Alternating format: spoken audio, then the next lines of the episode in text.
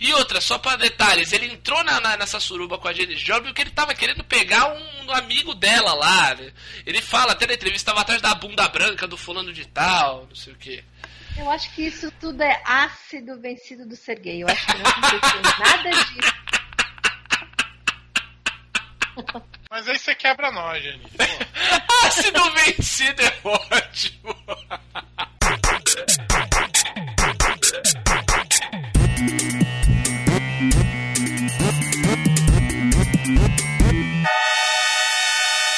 Loserlândia.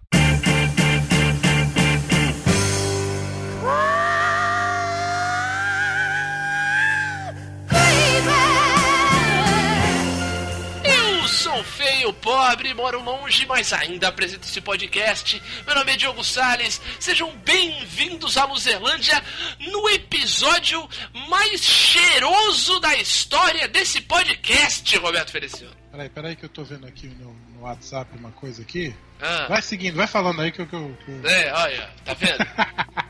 Não, tô brincando. Desliga esse celular, Roberto. Desliga o celular e vai ler o livro, né? É.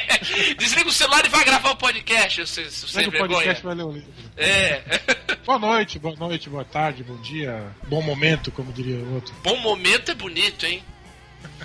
Bom momento é bonito. Bem, nós estamos agora nesta semana maravilhosa, nesta primeira semana do mês de março, Betão. Então a gente vai fazer um programa especialíssimo sobre as mulheres. Mulheres. Exatamente por quê? Mulher, aquele dramaturgo, né? Mulher. É, exatamente, o francês. A história de mulher. Exatamente, nós vamos fazer uma homenagem a mulheres incríveis que passaram pela história. Vamos fazer um episódio de realidade alternativa especial mulheres. Então, para tal, convidamos mulheres fantásticas para falar conosco, como, por exemplo, Mayara de Oliveira. Olá, obrigada pelo fantástico. Nem sei reproduzir isso. Como é que é? Fantástica. Entendeu? É fantástico com um pouco a mais, assim, entendeu? É isso aí. Grandes mulheres, mulheres diferentes, mas que tem muito em comum, que a gente vai ver aqui hoje, né? Exatamente. São mulheres lacradoras em seu tempo. Tombadoras. Exato. Pra combinar com a Mayara, nós trouxemos aqui a ouvinte da Loserlândia, que ouve a gente desde sempre. Como diria um clássico samba enredo, ouve a gente desde os tempos mais primórdios. Tava devendo já uma visita. Tava devendo um convite também, né? Que a gente também é uma boa bisca. Então, ela está conosco fazendo sua estreia na Loserlândia, Mari Molinari. Olá, eu só queria espaço para falar de coxinha de queijo, mas já me censuraram aqui, então vou fazer a pauta mesmo. Tá ótimo. A primeira impressão é a que fica, né, gente? Exato. Então, e já que temos Mayara, nós temos a Mari. Então, pra completar, e vamos falar de mulheres, nós temos My Wife, Jeanine Ribeiro. Oi, gente, tudo bem? Vamos lá falar, mulherada. É isso, exatamente. Pouquinho pra não atrapalhar. A gente vai falar pouquinho. Vocês que vão brilhar hoje. Hoje o programa é de vocês. É, então. Isso é tudo que eu tinha pra falar a respeito do Vietnã, né, Betão? Exatamente. Então, isto posto, vamos aos ouvintes. Bora. Hey, loser! You can't handle the truth!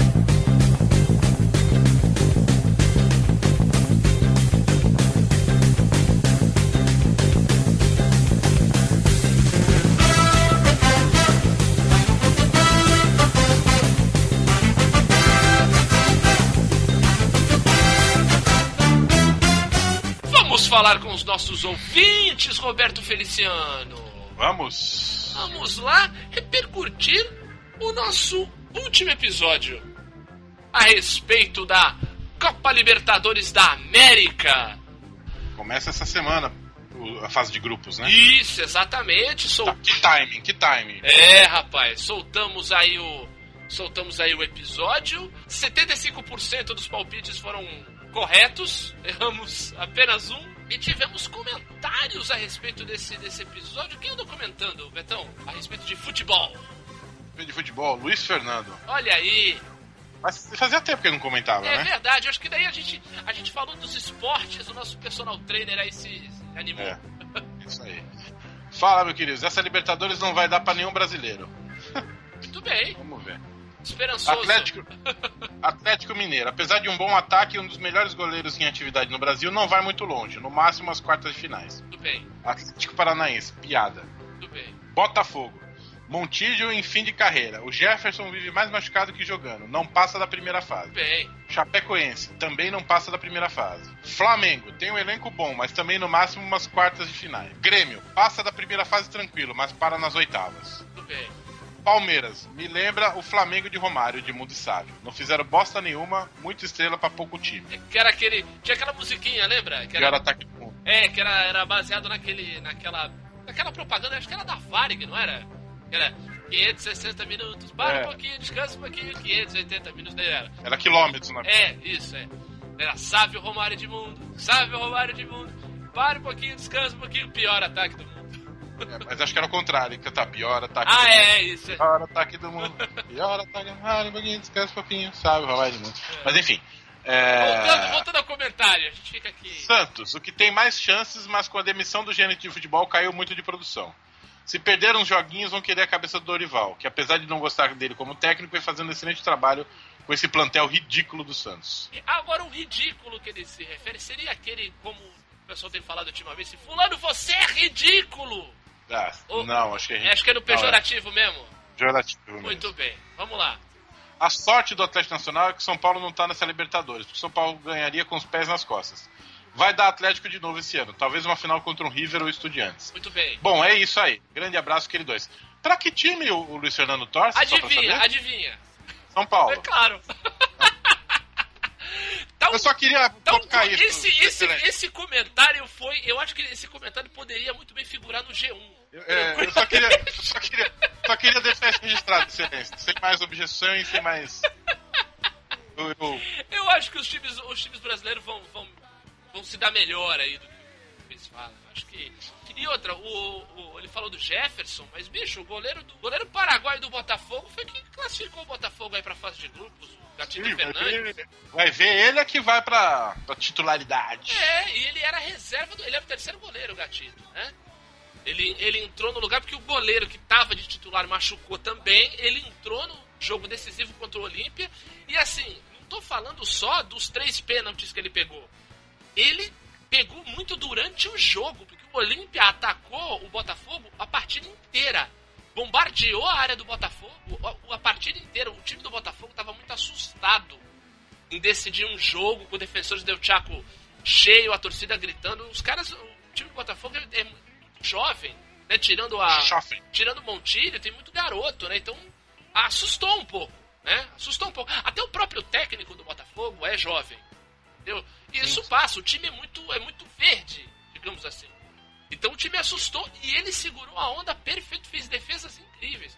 Eu tô botando fé nesse time do Botafogo. Não sei se ele vai ganhar a Libertadores, acho muito, até para as aspirações do próprio Botafogo. Mas acho que o Botafogo vai fazer um bom papel na Libertadores, sim.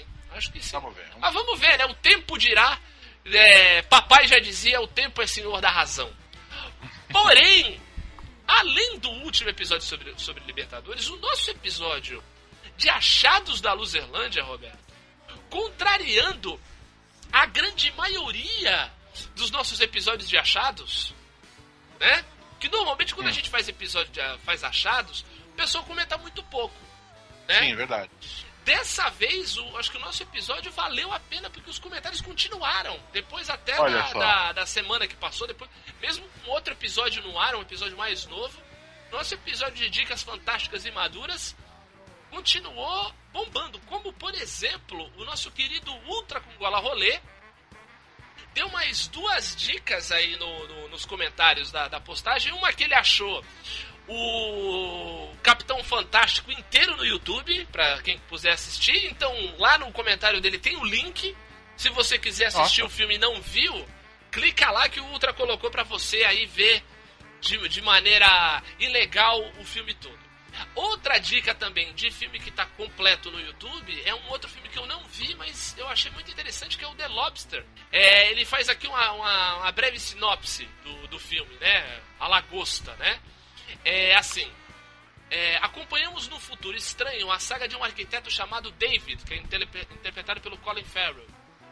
Ele vive numa sociedade cheia de regras, onde as pessoas que estão solteiras são obrigadas a passarem 45 dias numa espécie de hotel, cheio de regras para encontrarem seus novos amores.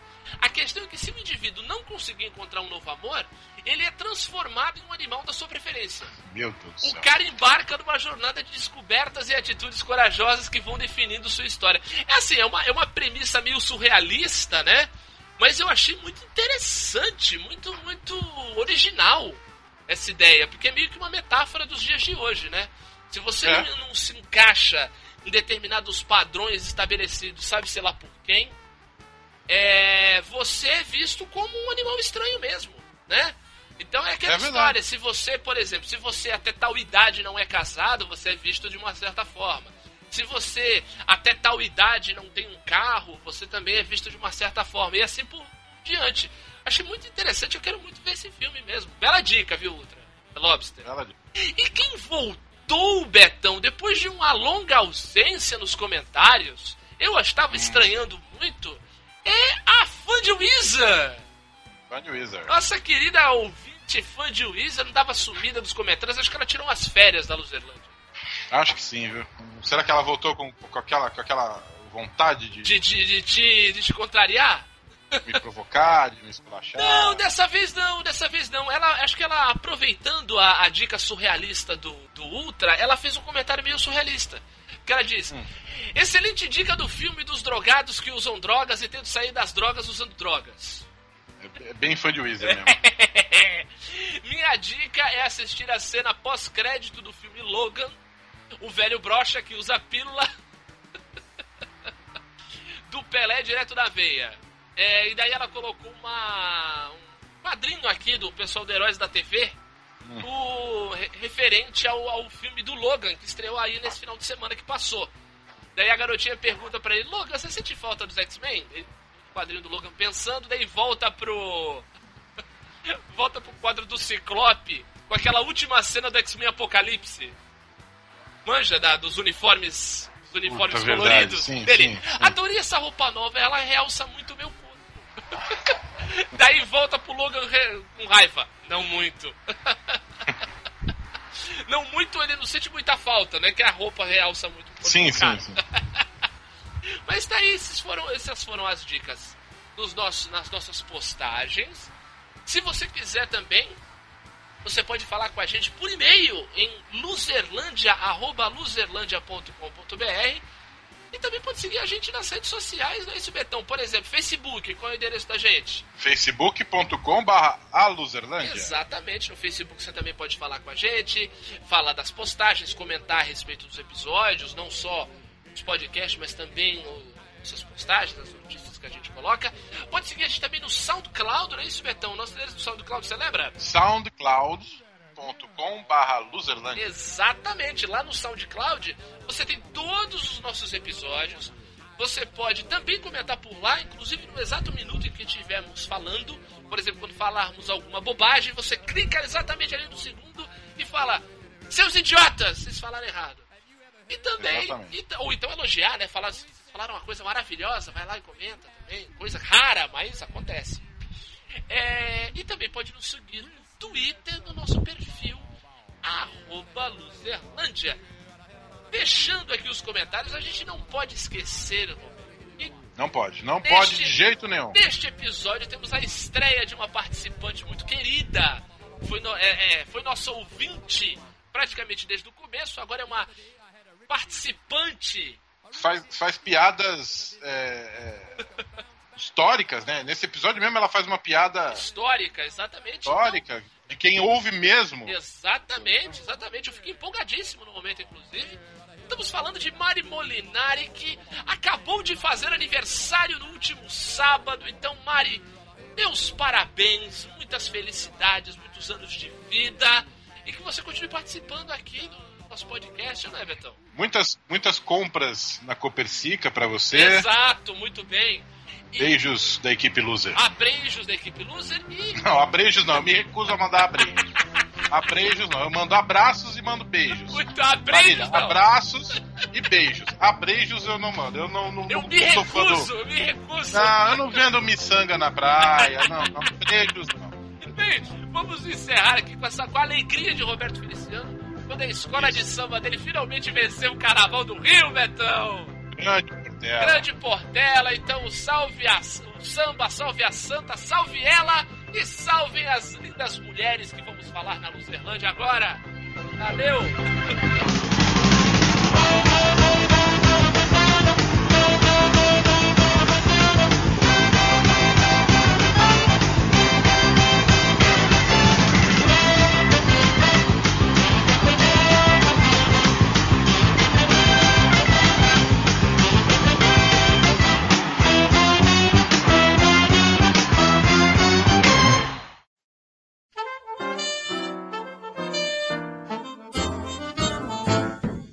Menino que vai pra feira, vender sua laranja até se acabar. Filho que foi solteira... Tudo bem, queridas e querido. Pessoas queridas. Vamos começar esse programa incrível com a primeira história de loser do ano, Betão. Sim, faz tempo... Quanto tempo faz que a gente não tem história de loser? Não tem tanto tempo assim que no segundo semestre de 2016 nós tivemos a história do Vitor, né, do Chile, no episódio de Fórmula 1. Então não tem tanto tempo assim. Mas agora, como nós já estamos montando um plantel assim de pessoas fiéis a este podcast, tá começando a rarear mais, né? Então, vamos começar. Eu, como ouvinte da Loserlândia, sinto muita falta de histórias de loser. Aí, ó, tá vendo? Então, pra saciar esta carência, Mayara, nós trouxemos Mari Molinari. Por favor, conte-nos a sua história de loser. Estava ela comendo uma coxinha de queijo. Deixa a garota falar. Olha o mansplaining no começo do podcast. Olha... Tem a ver com coxinha de queijo, mas em primeiro lugar eu fiquei em dúvida se eu contava a história que eu faço descrição de produto sex shop ou essa história. Mas... Muito bom! Porém, eu vou contar a história da pequena Marília, né? Porque eu era uma criança feliz, né? Cheia de amigos. E aí eu via na TV que tinha muita festa de Halloween. Todos os lugares tinham festa de Halloween. Aí eu falei, vou fazer uma também, né? Porque... Claro. Posso fazer, né? Vou chamar meus amigos, a sala inteira, eu tinha uns 5 anos. Aí, beleza, eu peguei, convidei meus amigos, minha mãe fez um monte de salgado, fez bolo, eu arrumei uma fantasia de noiva. Que linda. Fofa.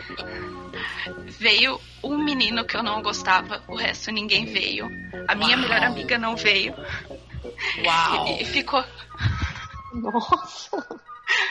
E foi bem triste, e assim, aí esse menino queria brincar, ele brincava que a gente era um casal, e eu não queria brincar assim, mas só tinha ele pra brincar.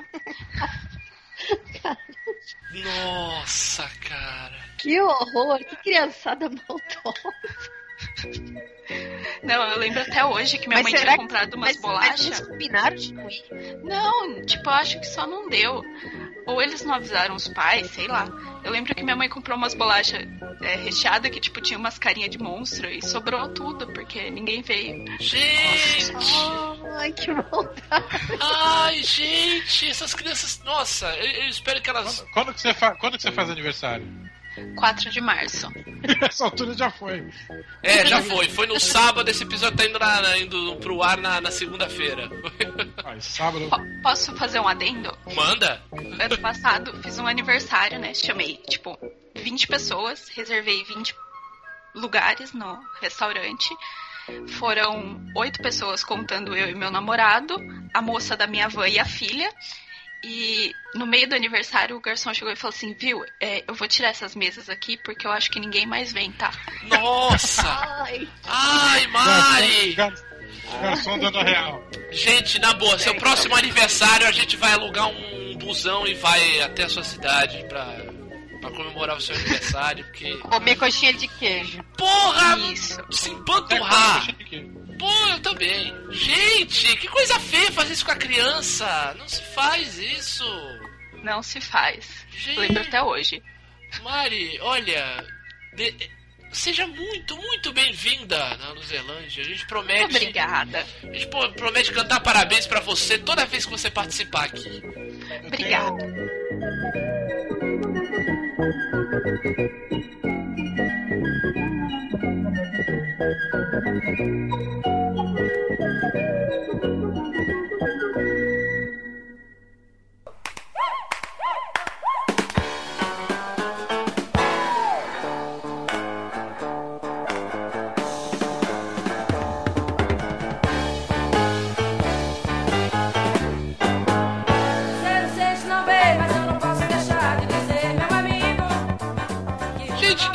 Depois deste início Loser, onde ouvimos a história da Mari, vamos agora começar aí nosso exercício imaginativo, né? Vamos começar a conversar sobre essas mulheres incríveis.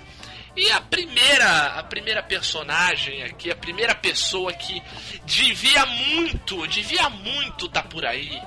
Acho que o mundo como tá hoje precisa de pessoas como ela era. Pena que... Enriqueta Brieva. Também, concordo. Dona Enriqueta era da pá virada, era da fusarca, eu diria. Mas a nossa, gente... quem que tá ouvindo esse podcast conhece, acho que só a gente mesmo, né, os velhos. Porque... eu não conheço. Não. Tanto a Enriqueta Brieva quanto a expressão da fusarca. Da fusarca. É pra combinar com a Enriqueta Brieva. Mari, a Enriqueta Brieva era uma senhora bem velhinha que fazia novela no começo dos anos 80. Ela era bem velhinha. Ah, tá explicado, porque eu não faço ideia. Era sinônimo de mulher muito velha, assim, na época que eu, Roberto e Janine éramos crianças, entendeu? Daí fica marcado. Assim. Fazia vozinha, né? Era bem velhinha, bem com a senha na mão, assim. É... Ai, que horror, com a senha na mão. Tanto que chamaram o número dela, ela já não tá mais entre a gente. Mas, voltando, a gente tem que falar dessa atriz incrível que foi a Leila Diniz. A Leila Diniz que morreu. Olha que loucura. Mari, quantos anos você tem? Você me perdoa a indiscrição. Agora que o programa foi no ar, eu tenho 21. Você tem 21, maravilha. Mayara, você tem quantos anos? 31. 31, veja só. A Leila Diniz morreu com 27, cara. Nossa. Maldição dos 27, hein? Foi isso aí, só que ela morreu em 72, né? A maldição dos 27 rolou em 70, mas ela pegou uma rebarba aí atrasada, né? 60.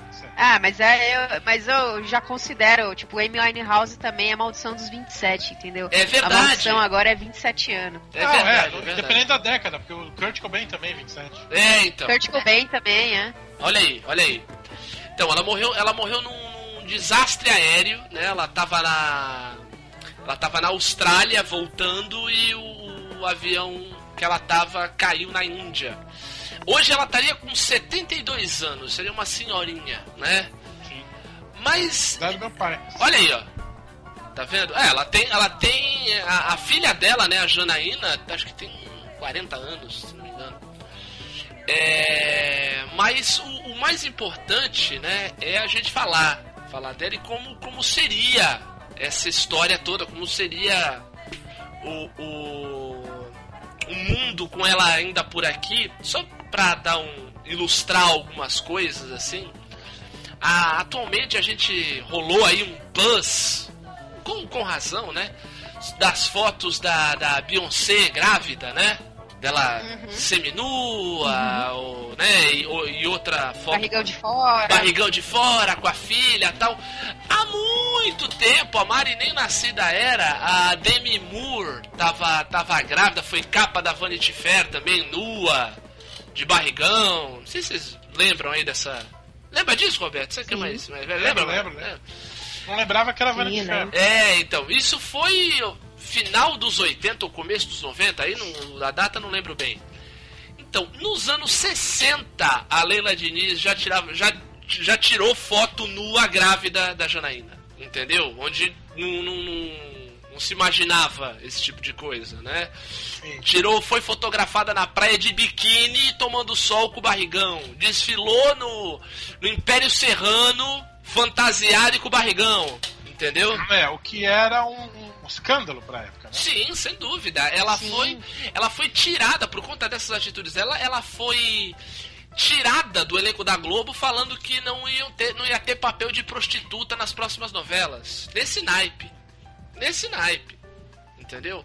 E uma atriz incrível, uma arrombadora de portas. É, mas aí a gente fala mais pra frente. Acho que, daí eu darei o meu parecer e daí entrego a vocês. Acho que hoje ela estaria esculachando muito mais a galera, ela estaria dando um efeito muito maior em relação ao comportamento atual, do que, por exemplo, nós vimos num simples comentário que a Betty Faria fez quando falou que fumava muita maconha. Né? Eu já fumei muita maconha e não esqueço de nada, decoro o texto, e tem colegas da minha idade aí que enchem a cara de remédio e não consegue decorar uma cena. Entendeu? E eu achei isso de uma dignidade incrível da Betty Faria. E a Betty Faria quase praticamente contemporânea aí da Leila Diniz, né? É, ela estaria nessa vibe também da Sônia Braga, né? Exatamente. Sônia Braga, então, nem se fala, né? Sônia Braga lacrando lá de Nova York. Fez campanha pra Hillary, fez campanha pro Freixo. Tira fotos incríveis. Teve essa postura incrível durante o Aquarius, né? E encarou esse bando de babaca que fica querendo ofender as pessoas nas redes sociais. Só pra fechar, já que você citou a Sônia Braga, Roberto, minha amiga no Facebook, tá? Ai, meu Deus. Não tenho culpa, é minha amiga, tá? Pra você ter uma ideia, ela falando que na época que rolou lá a manifestação que ela fez junto com a galera do filme em Cannes, teve gente que chegou pra ela, a sua vaca. Ela foi lá na timeline da pessoa, viu as fotos, tudo, tal, viu o cara, sabe, aquelas fotos, família Doriana, do cara abraçado com a esposa, né, de camisa polo, aquela coisa bonita. E ela chegou no cara e falou: vem cá, você fala com a sua família desse jeito? Você fala com a sua mãe, com a sua esposa desse jeito? Por que você tá me tratando desse jeito?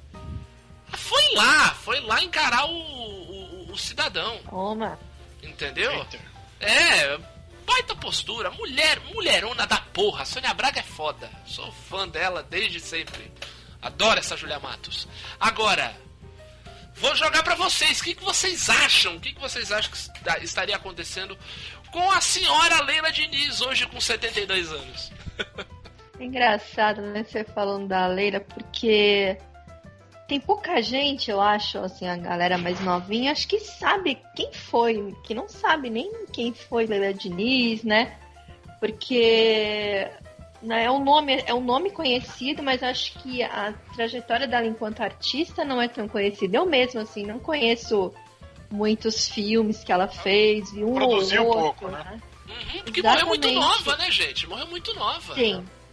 Mas eu acho que o pouco de tempo, né, que ela viveu, 27 anos, criou-se um mito, né, em torno dela, que essa questão feminista, de quebra de barreiras e tal.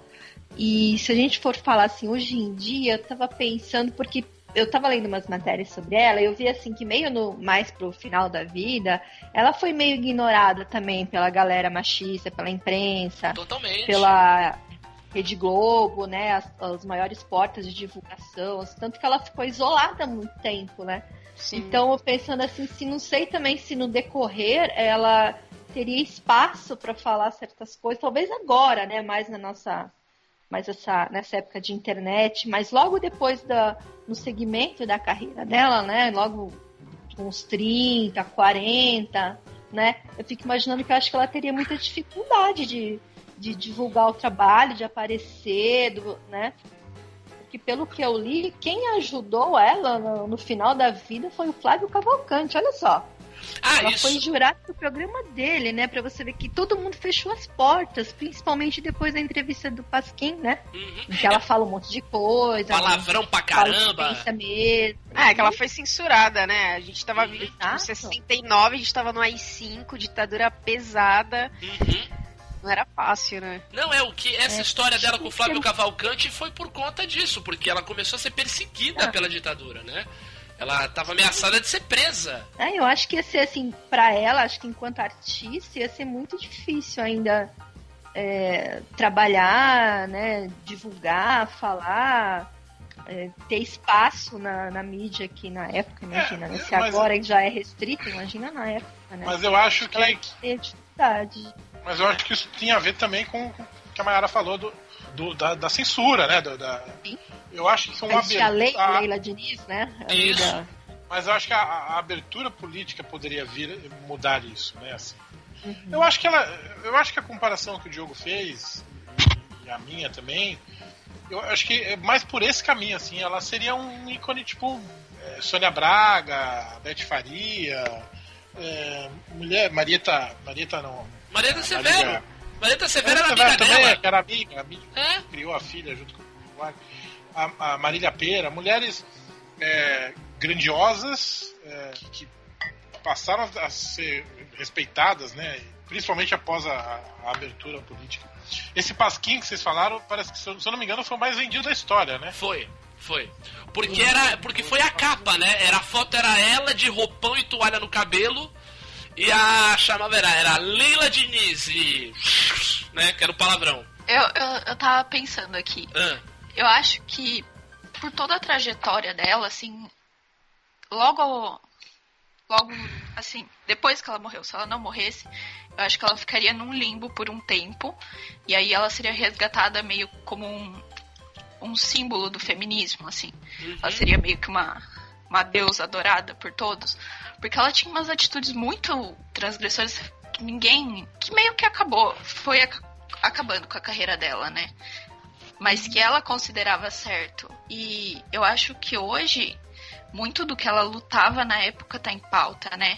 Então você vê ela era a favor do amor livre, da liberdade da mulher, tipo, que tá muito... Hoje a gente fala muito disso.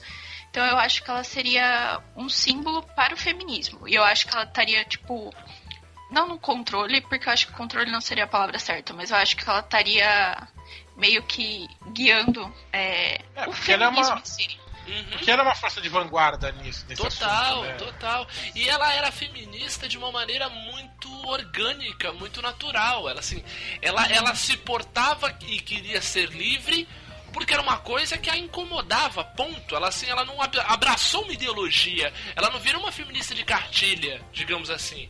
Ela era e pronto. Era orgânico. Isso. Ela era e pronto. Entendeu? Ela sentia que devia fazer as coisas e fazia. Isso que eu acho incrível, assim. Eu acho que isso que é o mais louco de ver essa mulher, assim, de ver as atitudes e tudo mais. Eu acho que isso faria uma grande diferença no feminismo hoje que a gente vê. Porque é o que você falou, é o feminismo de cartilha. Tipo, eu acho que se a gente tivesse uma figura maior que falasse, olha, vamos ser mais natural nisso tudo, talvez fosse até diferente. Tu poderia, de repente, até efervescer de uma forma mais cedo, quem sabe, né? Ter uma figura tão forte assim, né, tão natural. Eu não sei se teria o apoio da internet, porque o suporte tecnológico é muito grande hoje em dia. Uhum. Então eu não sei se um tempo atrás teria isso. Não sei, eu acho que, por exemplo, né, a gente tá falando aí da... Acho que essa ideia de repente ela seria resgatada, eu acho que tem a ver, porque com certeza esse limbo que a Janine falou, porque ela realmente sofreu uma perseguição política no comecinho aí dos anos 70, né, que foi perto do acidente que tirou a vida dela. Mas eu acho que, de repente, com a abertura política que rolou aí no final dos anos 70, comecinho dos 80, ela estaria de volta. Eu acho, acho que eu vou até mais longe. Eu acho que nós teríamos, por exemplo, um seriado que foi uma marca da TV brasileira, uma marca do feminismo no Brasil, que foi o Malu Mulher. Eu não duvido que, de repente, a Leila Diniz viva, ela seria a Malu Mulher e não a Regina Duarte. Nossa, boa. Seria maravilhoso. Pô, ia ser outro papo, né? Uma malu mulher falando de aborto e tudo mais, sabe? É, a questão é que, por exemplo, ela ficou muito queimada na Globo, né? É isso que eu penso, assim, tanto que ela não foi aceita nas novelas da Jeanette Claire, né? Uhum. Porque, obviamente, ela não se adequava ao padrão Globo. Isso que eu penso, assim, porque, querendo ou não, a Globo ainda era uma... Sim. Ainda é, e sempre ainda foi uma janela. Por exemplo, a gente falou de mulheres fortes, né, Maria da Severo. Elas nunca foram, assim, excluídas, pelo menos eu acho, da Globo, né, dessa grande janela. Já ela não, ela foi totalmente colocada para escanteio, né? Então, eu fico pensando, assim, como que essa atitude delas, esse pensamento, né, ia chegar nas pessoas sem ter essa abertura, sem que as pessoas pudessem ouvir o que ela tinha a dizer, né? Hoje é mais fácil, agora não sei se o caminho, né, desde os filmes até agora, como que ia ser esse caminho dela, eu pensei, né? É que assim, também vamos lembrar, né, Janine, que nos anos 80, no comecinho dos anos 80, a Globo sofreu uma pequena revolução interna, né? Com a chegada do Daniel Filho, ver a Globo, que a gente sabe de todos os senões que tem, nesse começo dos anos 80, deixou uma galera totalmente transgressora tocar o criativo da Globo, né? Que foi quando daí surgiu a Armação Ilimitada, TV Pirata, e por aí vai. Talvez entrasse nesse viés, assim, né? Se fosse, entre aspas, perdoada, digamos assim. Exato, porque o seguinte, a Malu Mulher foi uma série do Daniel Filho, né? Sim. Com a mão do Daniel Filho, de fazer uma coisa nova, deixar ter realmente uma produção de viés feminista, né? Como em contrapartida tinha o Amizade Colorida do Fagundes, que mostrava fazer o fotógrafo, era meio comediona, meio boba, assim. A Malu Mulher era 10 milhões de vezes melhor, mas entrou um pouco isso, entendeu? Foi a época que começou a TV Mulher também. Gente, imagina uma entrevista da Leila Diniz pra Marília Gabriela naquele começo de TV Mulher, ou então pro Clodovil, que fosse. Se não passa quem ela falou o que ela falou, imagina ela assim, microfone aberto, manda ver na Globo aí. Porque ela não ia falar. Nossa. Olha, então logo mais de madrugada, eu vou dar uma chegadinha lá, pra te assistir. Então vem de ré que eu estou em primeira. It's all the same fucking day, man. Happy birthday to you. Eu só vi uma coisa da Leila Diniz. Não, duas. Acabei de ver que duas. Todas as mulheres do mundo? É. Edu Coração de Ouro e Todas as Mulheres do Mundo. Isso. Que é um filme lindíssimo, lindíssimo, lindíssimo. De 67. Vale muito a pena. Filme do ex-marido dela, né? Isso. A Leila Diniz foi casada com o Rui Guerra e com o Domingos de Oliveira. Exatamente. O filme, inclusive, eles já estavam separados na época do filme. Então, esse que é o detalhe. Porque assim, eles foram casados 3 anos, de 62 a 65, o filme é de 67. Ele chamou ela pra fazer o filme depois de separados, e é a história deles. Isso! Então, ele ainda gostava muito dela. Então diz que, quando eu vi, houve um tempo, queridos amiguinhos, que a gente alugava VHS. Houve um tempo que a gente alugava. E houve um tempo também que até os DVDs a gente alugava. Individualmente, né? A gente não pagava uma mensalidade pra ter acesso a vários, pô. Eu vivi isso. Exato. E nesse tempo existia uma coisa chamada material extra nos DVDs. Né? Porque hoje com streaming, Netflix, vamos parar pra pensar, né? Acabou essa história de extra, né? De extra. A gente perde um pouco, é verdade. E no material extra desse filme, tem uma entrevista do Domingos Oliveira feita pelo Pedro Cardoso. Olha só. Pedro Cardoso entrevista o Domingos Oliveira, os dois vendo o filme. Então tem a faixa do filme, com os comentários deles. E é muito engraçado que assim, se escuta o barulho da pedra de gelo batendo no copo, assim. Domingos Oliveira tá mamando muito o uísque. E ele contando que tinha momentos das gravações que ele tinha que sair de perto de todo mundo pra ir chorar sozinho num canto. Assim, que era ele contando a história deles como casal, né? E ainda doía muito neles. Ah, imagino. E ela tá incrível, maravilhosa. Nossa. Incrível, incrível. Então, ela tinha uma coisa, é aí que tá. Você olha as fotos, você vê ela ou participando de alguma produção, mostrando novela, ou dando vídeos dela no carnaval e tal. A Leila Diniz, ela tinha uma coisa, ela tinha uma faísca, né? Um brilho de dentro pra fora, que é algo que beira o inumano, assim, é um negócio que ela parece ser de uma outra casta, assim. Ela tem uma luminosidade, você vê nas fotos dela gargalhando, nela fazendo fotos, tem uma foto dela imitando a Estátua da Liberdade, só que em vez da declaração daquele poema, ela tá com um pasquim na mão, no lugar da tocha ela tá com uma garrafa de cachaça, e no lugar da tiara ela tá com um esplendor de escola de samba, assim. E ela tá gargalhando com a boca aberta, é lindo demais, assim, é algo de te deixar atônito. É, acho que a imagem que ela passa mesmo é que ela se sentia uma mulher muito livre, né? Sim. E eu acho que essa liberdade transparece, assim, tanto no discurso dela quanto nas fotos, né? Tipo, o fato, uma coisa que foi também um escândalo na época, ela, tipo, amamentar a filha dela, né, em público. Isso. Tipo, é uma coisa natural, tipo, sou livre, né? Eu acho que essa espontaneidade dela, assim, passa isso pra gente. Uhum, é.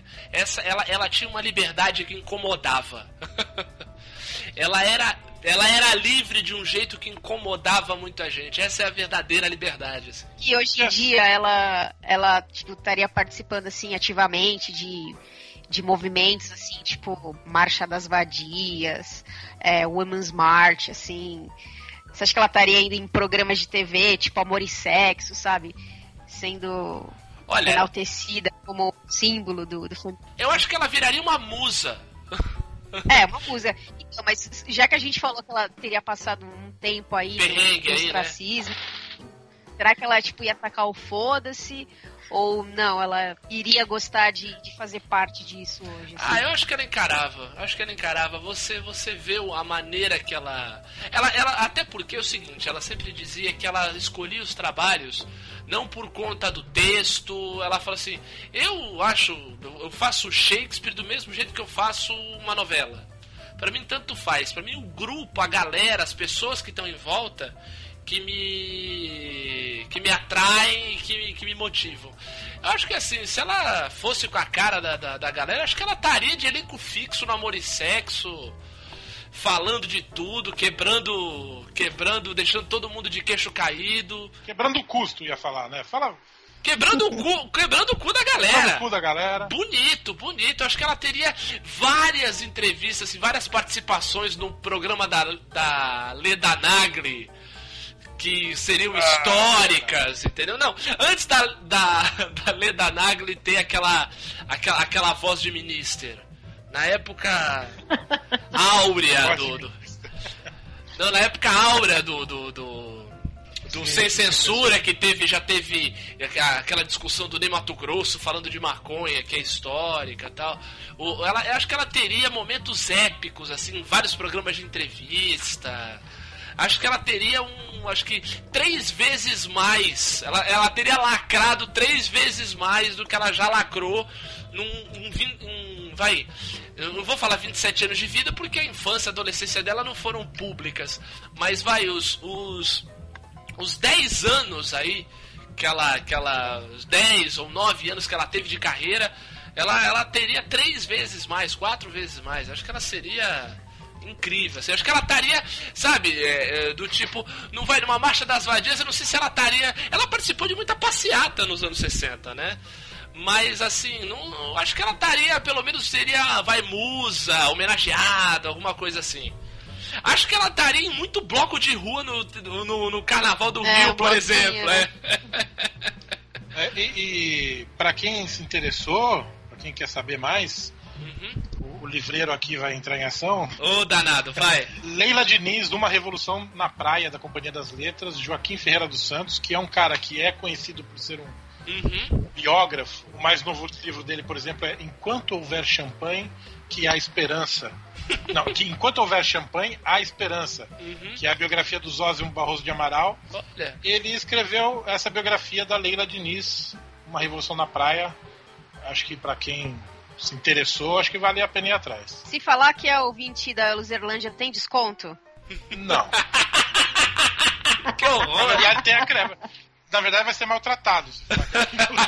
Que horror! É, tá com essa merda. Joga o livro na pessoa, né, Roberto? Tá. Se vira, tá ali, ó. Tá por ali. Bem, então, eu vou dar uma dica também. Você pode ir no YouTube mesmo, né? Cinema Brasileiro, essa graça. Em 87, rolou uma cinebiografia da Leila Diniz, com o nome Leila Diniz. E ele tem inteirinho no YouTube, e é muito engraçado. Aí um detalhe interessante, que no filme tem um pedaço grande da famosa entrevista dela pro Pasquim, né? Olha só. E o engraçado é que tem o Sérgio Cabral fazendo ele mesmo, né? No filme. E o Tarso de Castro, que foi um dos fundadores do Pasquim, que, pra quem não sabe, o Tarso de Castro é pai do João Vicente de Castro, do Porta dos Fundos. Sim. E quem interpreta o Tarso de Castro no filme é nada mais, nada menos do que Pedro Bial. Olha só. Tô louco. E eu acabo de descobrir que tem Mulheres do Mundo completo no YouTube também. Tem também. Todas as Mulheres do Mundo tem completíssimo no YouTube. Ela na entrevista do Pasquim, ela fala muito bem do Paulo José, inclusive. Fala que ele é um ator incrível. Olha, então logo mais de madrugada, eu vou dar uma chegadinha lá pra te assistir. Então vem de ré que eu estou em primeira. It's all the same fucking day, man. Happy birthday to you. Bem, falamos de uma diva brasileira, agora vamos falar para uma diva americana, quiçá mundial. Vamos falar da Norma Jean, vamos falar de Marilyn Monroe. Marilyn Monroe, que hoje teria 90 anos, é isso? 92 Sim. anos? Seria uma... É, na casa dos 90, né? Seria uma senhoraça. E aí, o que me dizem vocês sobre ela? O que vocês acham? Como é que estaria? Como estaria Marilyn Monroe hoje? Além de muito senhora. Eu tenho uma dúvida. Diga. Vale a teoria da conspiração? Vale. Ou sem a teoria da conspiração? Claro que vale a teoria da conspiração. Pô, como não? Não, eu só queria saber essa resposta pra pensar agora direitinho pra qual canto. Ah, entendi. Você não... Pensei que você ia falar que ela tá viva. É, eu também. Ela teria 91 anos hoje, né? 91. Não era nem 90. É, 91. Ela teria 90. Quando esse programa vai ao ar, ela teria 90, né? Porque ela faz aniversário e fazia aniversário. 91 mesmo. 26, ela é de 26. Então, ela teria 90, porque ela faz aniversário dia 1º de junho. Ela ainda não teria feito 91. Entendeu? Calma, Roberto. Porque você acredita em boatos. Olha, então logo mais de madrugada, eu vou dar uma chegadinha lá, pra te assistir. Então vem de ré que eu estou em primeira. It's all the same fucking day, man. Happy birthday to you. Então, vamos falar de Norma Jean, que nasceu em 1º de junho de 1926. Morreu em agosto de 62. Ela tinha 36 anos. Aí, ó. Minha idade. E eu vi o tanto que ela fez na vida, né? E eu nada. Mas não fala assim. Quantos podcasts? Já passou do 100? Não passou do 100 já, Loserlândia? Passou, esse é o 160. Olha esse legado. É verdade. Olha esse legado, Diogo Salles. Um dia hão de me reconhecer, Mayara. Quando eu estiver morto. Igual Van Gogh. No último episódio da Loserlândia, eu vou arrancar uma orelha e mandar pro Roberto. Poético. Dramático, né? Mas a Marilyn também tinha essas atitudes incríveis, que a gente falou da Leila Diniz também. Uma passagem legal, que eu também soube num extra de DVD, Roberto, olha só. Ela tem um... Essa coisa antiga. Essa coisa antiga. Tem um filme dela famoso chamado Quanto Mais Quente Melhor. Não sei se vocês já ouviram falar desse filme. Não. É um filme antigão, preto e branco ainda, que ela faz com o Jack Lemmon e o Tony Curtis, se não me engano. É assim, a história é bem boba. São dois caras que estão fugindo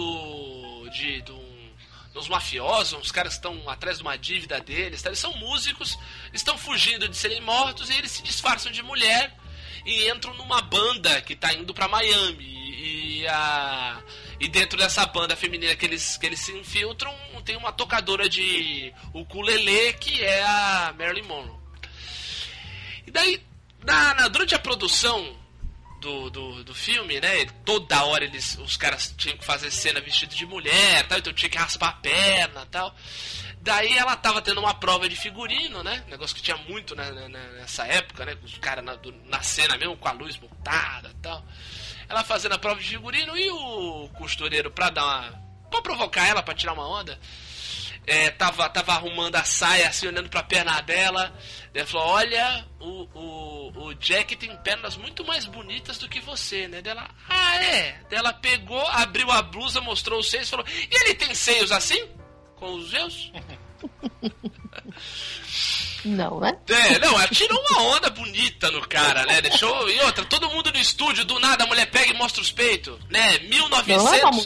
1900 e Aracide Almeida, isso? Não foi uma mulher que mostrou os peitos, foi Marilyn Monroe. Exatamente, é outra criatura que entra nessa descrição que eu fiz da Leila Diniz também, né? Um brilho, um negócio brutal, né? Janine, você diz que desde criança, né? Diz que tem fotos dela de criança que já é absurdo, né? Não, engraçado, eu tenho muita compaixão, assim, pela figura da Marilyn, né? E por todo esse mito que envolve essa aura, né? Acho que é uma pessoa, assim, muito incompreendida. Acho que a gente não dá o certo valor a ela enquanto artista, né? Que se foca muito no mito, obviamente, da pessoa que é linda, maravilhosa, como a gente já... Eu já vi vários documentários, séries sobre ela, assim, eu acho muito interessante, assim, a figura. Mas em um dos documentários, uma vez, eu vi que contando a infância dela, ela foi uma menina que morou em orfanato, né? A mãe tinha problemas psiquiátricos, ela não conheceu o pai, toda aquela história, né? Cheia de percalços e dificuldades, né? Que todo... gênio, né? Parece que é certo, né? A pessoa, para ter um talento, ela tem que sofrer, né? Tem todo aquele roteiro, né? Aquele script. E nesse documentário, né? Nesse programa, mostrava fotos dela no orfanato, né? Assim, criança, 10, 12 anos, mais ou menos. E nas fotos, você já via que ela era diferenciada de todas as meninas, né? Linda, assim, o sorriso, aquela... Que eles diziam, né, o sorriso do olhar, né? O jeito, né? A postura. Era realmente um diferencial. E eu acho que a gente, quando fala em Marilyn, pensa muito só na figura, né? Em si, da questão do sex symbol. É. Mas esquece do lado artista. Ela era uma excelente atriz. Né? Acho que a gente... Mas eu acho que isso meio que... Isso foi criado, né? A indústria, a mídia criou isso pra gente, né? E isso fazia ela sofrer, né? Um ícone pop, né? Muito, muito. Acho que, pelo menos no que a gente sabe, né? Isso causou muito, muito sofrimento. Você imagina você, né? Hoje em dia, assim, qualquer mulher que é bonita, assim, tem um certo machismo, uma certa pressão da mídia. Você imagina você sendo a mulher mais bonita, mais desejada do mundo, né? Uma coisa global, assim. Era uma coisa que ela não conseguiu mais segurar, né? Que ultrapassou todas as barreiras. E ela não, nos diários, né, teve um comentário também que eu vi, que ela escrevia cartas numa época em que ela chegou a ficar internada numa clínica psiquiátrica, né, por conta de depressão, enfim, né, que era aquilo, ela não conseguia se mostrar enquanto artista, as pessoas só olhavam, né, os produtores, diretores, não, cala a boca aí, rebola, né, você é bonita, não precisa falar, pra quê? Sim. Né, a gente quer Marilyn, a gente não quer a atriz, a gente quer o mito. E isso prejudicou muito, muito ela, né? Tanto que o Diogo falou da morte, né? Morreu jovem por conta daquela morte acidental, né? Mistura de remédio, né? exagerou na dose, por conta de sérios problemas depressivos, psiquiátricos, que ela sempre teve, né, ao longo da vida. E realmente é muito triste, né, quando toda essa pressão, né, em cima da pessoa acabou com um talento proeminente, assim, tão jovem, né. Eu acho que a gente, esses dias ela até brincando, e eu digo, acho que ela, se ela, né, não tivesse morrido, acho que até ia longe na carreira como atriz, ia ganhar Oscar, ia fazer filmes mais sérios, né, entre aspas. Acho que ela ia conseguir se desvencilhar um pouco dessa imagem forte, sim, dessa figura. Porque ela já estava nesse caminho, né? Ela já estava nesse caminho. O último filme dela, que é Os Desajustados, que é um filme sério pra caramba, ela destrói. Ela faz um filme que foi o último filme dela e o último filme do Clark Gable também, né? Só que o Clark Gable morreu de velho, né? É. Ela montou uma produtora, né? Por mais que se fale do lado da questão da beleza, mas ela tinha ideias também, se a gente for comparar hoje, feministas, progressistas, né? De falar também o que pensa, de ter tirado, assim, agora a gente entende, que eram provocativas mesmo, né? Eu sim, sou bonita, eu visto sim a roupa que eu quero, eu coloco o decote, né? Claro que tudo isso foi, obviamente, que tem todo uma imagem que é formada, né? Mas mais pro final da vida a gente consegue ver perceber um pouco mais dela, e a gente consegue enxergar, assim, o outro lado, né? Não era uma fútil, uma loira burra, como sempre quiseram, né? Que implantar, né? Sempre mais papel. Eu tava vendo uma entrevista dela e é clara a frustração dela quando ela... Foi logo depois que ela saiu, acho que da clínica, que ela tava numa fase muito mal, aí ela saiu e foi dar uma entrevista. Aí, tipo, ela achou que as pessoas iam perguntar de como ela tava e tal, e só perguntavam da beleza dela. Tipo, ai, então, você tava com vestido de gola alta, agora você tá com vestido de gola baixa, o que isso significa? E ela falava, significa que ontem eu tava com uma roupa e hoje eu tô com outra. Tipo, é isso que acontece. E assim, se você vê a entrevista, você vê, assim, claramente nela que ela tá frustrada por estar sendo vista dessa forma. Porque eu acho que ela era uma pessoa muito íntegra. Então, o que eu vi, assim, que ela se orgulhava de nunca ter participado de nenhuma troca de favor. Tipo, vou deitar com o produtor e aí fez teste do sofá. Fez teste do sofá, né? É. Isso. Ela se orgulha de nunca fazer isso. Ao mesmo tempo que ela, se não me engano, fez um ensaio seminua, nua, não sei, pra pagar o aluguel. Então, são níveis de... Mas aí eu tava vendo, ela chegou a estudar com a Jenny Fonda. Sim. Vocês acham que ela estaria, assim, no mesmo caminho que a Jane Fonda tá hoje? Tipo, ou ela estaria mais no canto Meryl Streep? Eu acho que, sem brincadeira, essa pressão toda, né? Esse cenário que foi pintado em volta dela, essa loucura que a gente analisando, né? Colocando o que foi a vida dela, foi o que a levou a morrer, né? Ela foi morta por essa conjuntura nefasta, esse machismo maldito que oprimiu ela num tanto que ela não aguentou, né? Uhum. Eu acho que ela, se ela não, digamos assim, não tivesse cometido esse acidente, né? Eu acho que ela daria uma de Brigitte Bardot, manja. Sumir. Sei lá, tenho dinheiro, ou então, sei lá, conheci um europeu lindo, cheio da grana, não gosta desse negócio de cinema, tem uma vida incrível, eu vou viver com ele, fodam-se vocês todos, vão todos à merda, eu só quero ficar só, entendeu? Sei lá, eu acho que ela... Ficar aqui com a minha família, ela queria muito ter filhos, né, quer ter uma família, ficar aqui, tranquila. Talvez ela pudesse sair desse lance de ser atriz e nesse isolamento aí, continuar escrevendo esses diários e talvez depois esses diários virassem roteiros, filmes, né? Virar uma escritora, acho que ela poderia, né, partir para esse outro lado, né? Essa vida dela. Ela ir pro lado da indústria, né? Uhum. Então, eu tava... Durante a pesquisa e tal, eu tava vendo, por conta dessa vida dela, de ser um sex symbol e tal, ela se viu obrigada a fazer vários abortos durante a vida, né? Olha aí. Então, complicadíssimo isso. Tem até a imagem dela possivelmente grávida, uns 2 anos antes dela se matar, né? Se matar, entre aspas. Agora, eu tenho uma pergunta. Janine, você é psicóloga, certo? Sim. Você acha que com a terapia, com os métodos terapêuticos de hoje, ela teria sobrevivido a toda a pressão? Olha, é difícil, mas eu acho que se ela conseguisse... Acho que primeiro teria que ter um certo isolamento, sim. Sair um pouco desse meio. É muita pressão, é muita cobrança. Se ela conseguisse encontrar pessoas, não só um psicólogo bom, né? Vamos falar assim, mas pessoas em volta dela, né?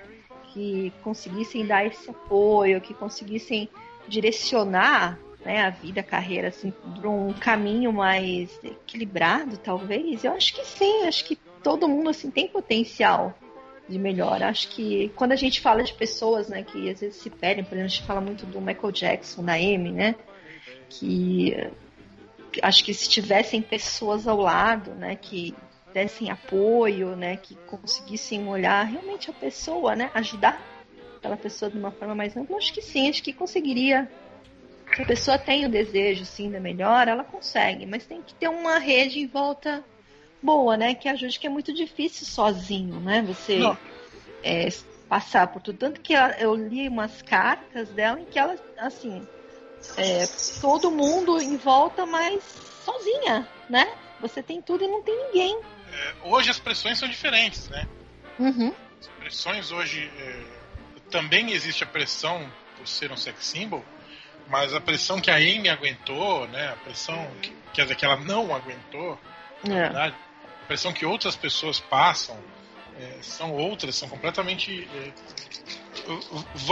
não é que vão além, mas são de aspectos diferentes, eu diria. Engraçado, a gente tá falando da beleza, né, de cinema, tanto que, e acho que em Hollywood, né, até o ano passado, teve uma... Não foi uma mudança, assim, mas algumas atrizes, né, estavam se reunindo para tentar... mudar um pouco essa visão que a imprensa tinha sobre as mulheres, né? Nas perguntas que faziam, que os jornalistas faziam às mulheres, né? E eu lembro que no tapete vermelho do Oscar, né? Tudo que os repórteres perguntavam para as mulheres era sobre roupa, né? Sobre qual é o seu costureiro, quem fez sua maquiagem, quem que você está usando, né? Nunca perguntavam sobre atuação, né? Delas. E para os homens era diferente, era assim, me fale sobre o seu papel, como foi para você, né, fazer esse trabalho. E eu não lembro qual foi das atrizes que falou assim, por que você não me pergunta sobre o meu trabalho, né, em vez de perguntar sobre a minha roupa? Se eu não me engano, acho que foi a Kate Blanchett, que aí elas fizeram um movimento, né, acho que é Ask Her, não lembro, Ask For Her. Ask Her assim. More. Isso, isso. E aí a gente vê que hoje em dia ainda existe uma pressão muito grande sobre... as mulheres, as atrizes principalmente, né? A gente vê a Meg Ryan, né? O quanto que ela teve que mexer no rosto para poder parecer jovem, né? Hoje em dia, a gente observa, vi uma matéria também, que as mulheres, elas têm que vestir número 38, né? Que é o padrão, né? Se você veste, sei lá, 40, você já não serve... para fazer uma pessoa comum, né? Você está gorda, você está fora do padrão. Absurdo. A gente vê esse tanto de artista com botox, cara, né? Com plásticas deformadas. Então, você imagina, se hoje a gente tem essa pressão, imagina na época. Sim. Né? Como que era complicado. E quanto que talvez ela, assim, hoje em dia, talvez realmente, acho que, pensando bem, tivesse chutado o pau mesmo, eu não aguento mais, chega, isso não é pra mim, não quero... eu acho que ela teria essa atitude, sim. Eu acho que ela tinha pegado o chapéu e falou, quer saber, vão vocês todos a merda, vocês são um bando de idiota. Estaria fazendo filme na França, manja. Eu acho que ela estaria numa pegada meio Ellen Mirren, assim, sabe? Sim. E era lindíssima. Sim. Lindíssima, e hoje virou uma... já era uma boa atriz, né? E hoje virou uma atriz também dessas... o alto escalão, né? E continua lindíssima. Vamos deixar claro também. Continua lindíssima. Sim, continua lindíssima. Sim. A gente tem que pensar também que o mito existe muitas vezes por conta da morte precoce, né? Exato. Então, talvez também, né? se não tivesse morrido dessa forma trágica, talvez também não tivesse todo esse peso, né, do mito, tivesse conseguido levar. Mas ela já tinha marcado o nome dela na história, Janine, praticamente 10 anos antes de morrer. Em 53 ela fez Os Homens Preferem as Loiras, e em 54 ela fez O Pecado Mora ao Lado, que são dois ícones do cinema. São independentes dela, da morte dela, eu acho. O que a Janine tá dizendo, eu acho muito sério. Por exemplo, como estaria a MC Zóio de Gato hoje? Quem? MC Zóio de Gato. Você não conhece MC Zóio de Gato? Não. Eu acho que... E tenho um pouco orgulho de não sabê-lo. Bem, então toca o barco. Gente do céu. Mas vem cá, vocês chegaram a assistir a série A Vida Secreta de Marilyn Monroe? Não. Conta aí. Então, eu queria saber se vocês assistiram, porque eu só assisti um episódio que eu tive que desassinar a HBO, né? Mas que foi uma série produzida pelo Lifetime, que aí mostra, tipo, fala sobre esses...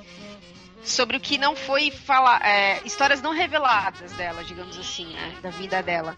E aí mostra mais assim o começo da carreira, os primeiros trabalhos, e aí tudo problemas de família e tal. Parece ser bem interessante. Vi o primeiro episódio, gostei bastante, mas aí não deu pra acompanhar. Entendi. Dá pra ver, você vê ela com essa complexidade toda interna que ela não poderia traduzir no trabalho dela, né? Não só de atriz, como até escrevendo, por que não, né? Olha, então logo mais de madrugada, eu vou dar uma chegadinha lá pra te assistir. Então vem de ré que eu estou em primeira. It's all the same fucking day, man. Happy birthday to you. Agora, Mari, você falou da conspiração, quero saber mais. Não, tem uma teoria que diz que ela foi... que desde a infância dela, ela foi treinada pra ser o sex symbol que ela virou, né? Que assim, porque ela foi descoberta enquanto ela trabalhava numa empresa que fazia não sei o que pro pessoal da Segunda Guerra, acho que era aviões, enfim. Trabalhava numa fábrica, Isso. E aí, a teoria diz que desde esse ponto ela já estava meio que sendo treinada e para chegar no ponto que ela seria amante do Kennedy, né? Porque que ela seria todo sex symbol e a amante dele. Não, tipo, a amante do Kennedy, mas ela teria uma importância no contexto político. Amante do presidente, né? Isso. Só que o que aconteceu, segundo as teorias, é que ela ficou sabendo demais e aí precisava dar um fim. E aí acabou. Entendi, que ela foi meio que morta pelo governo. Algo assim. Sim, que o governo criou e matou. Não? Eu já ouvi essa teoria também. Eu não duvido, não. A DC pegou carona nisso aí. Fazer uma trivia aí, a DC pegou carona nessa teoria aí, e quando eles publicaram aquelas histórias inspiradas no Watchmen, chamada Before Watchmen, eles colocam o comediante matando ela. E o Kennedy. O Kennedy no filme, mas nessa série de quadrinhos, que daí que eles colocam... o Before Watchmen, que daí eles colocam o Rorschach encontrando o Travis Bickle em Nova York e tal, eles colocaram o comediante matando a Marilyn Monroe. Então, eu acho que assim, apesar da gente ter um cenário meio... um cenário acho que até mais triste do que a gente falou a respeito da Leila Diniz, que morreu num acidente aéreo, né? Apesar dela ter um cenário opressor, eu acho que ela teria um destino atual mais bonito mesmo, né? Ou como escritora, ou como ainda uma grande atriz como a Ellen Mirren. Acho que realmente a realidade alternativa da Mary seria bem legal. O que vocês acham? Eu acho que sim. Como a gente falou, se ela conseguisse, acho que dar um tempo, dar uma respirada, né? Viver, né? Realmente. Exatamente. Focar em algo que ela gostasse mesmo, ou atuar, ou escrever, dirigir, produzir. Ela tinha uma produtora, né? Eu acho que se conseguisse aquilo que a gente falou, né? Ter um psicólogo legal do lado, psiquiatra bacaninha, né? Exatamente. Contar a pessoa, um agente bacana. isso aí. Tem um segurança bom pra despistar os paparazzis. Opa! Exatamente. Tem um belo time de segurança. Um marido bacana, né? Porque ela só também arrumou pessoas que não foram tão legais com ela. Enfim, bom, né? Um traste atrás do outro. Um traste atrás do outro. É, acho que dá. Coitada. Dá, assim, pra... Todo mundo consegue, assim. Acho que dá pra ter um caminho melhor, assim. Basta só ajeitar algumas coisinhas e contratar um bom psicólogo. Gente, psicólogo ajuda todo mundo. Psicólogo ajuda. Janine, se falar que eu vi na Loserlândia, tem desconto na consulta? Não. Gente, que horror, Roberto. Deixa a menina dar desconto. Você viu que o tem mania mágica na tá? Pessoal do CRP, encantar. Mas eu sou prova viva. A ajuda de psicólogo resolve. É bom. Somos dois. Pô, psicólogo resolve. Não foi à toa que eu casei 50%, com uma. Né? É. Não é tudo, mas é 100%. Ajuda os dois lados, né? Psicólogo só mostra, só dá as ferramentas. Só mostra, só dá as chaves do castelo. Você entra se você quiser. Exatamente. Muito bem. Olha que lindo.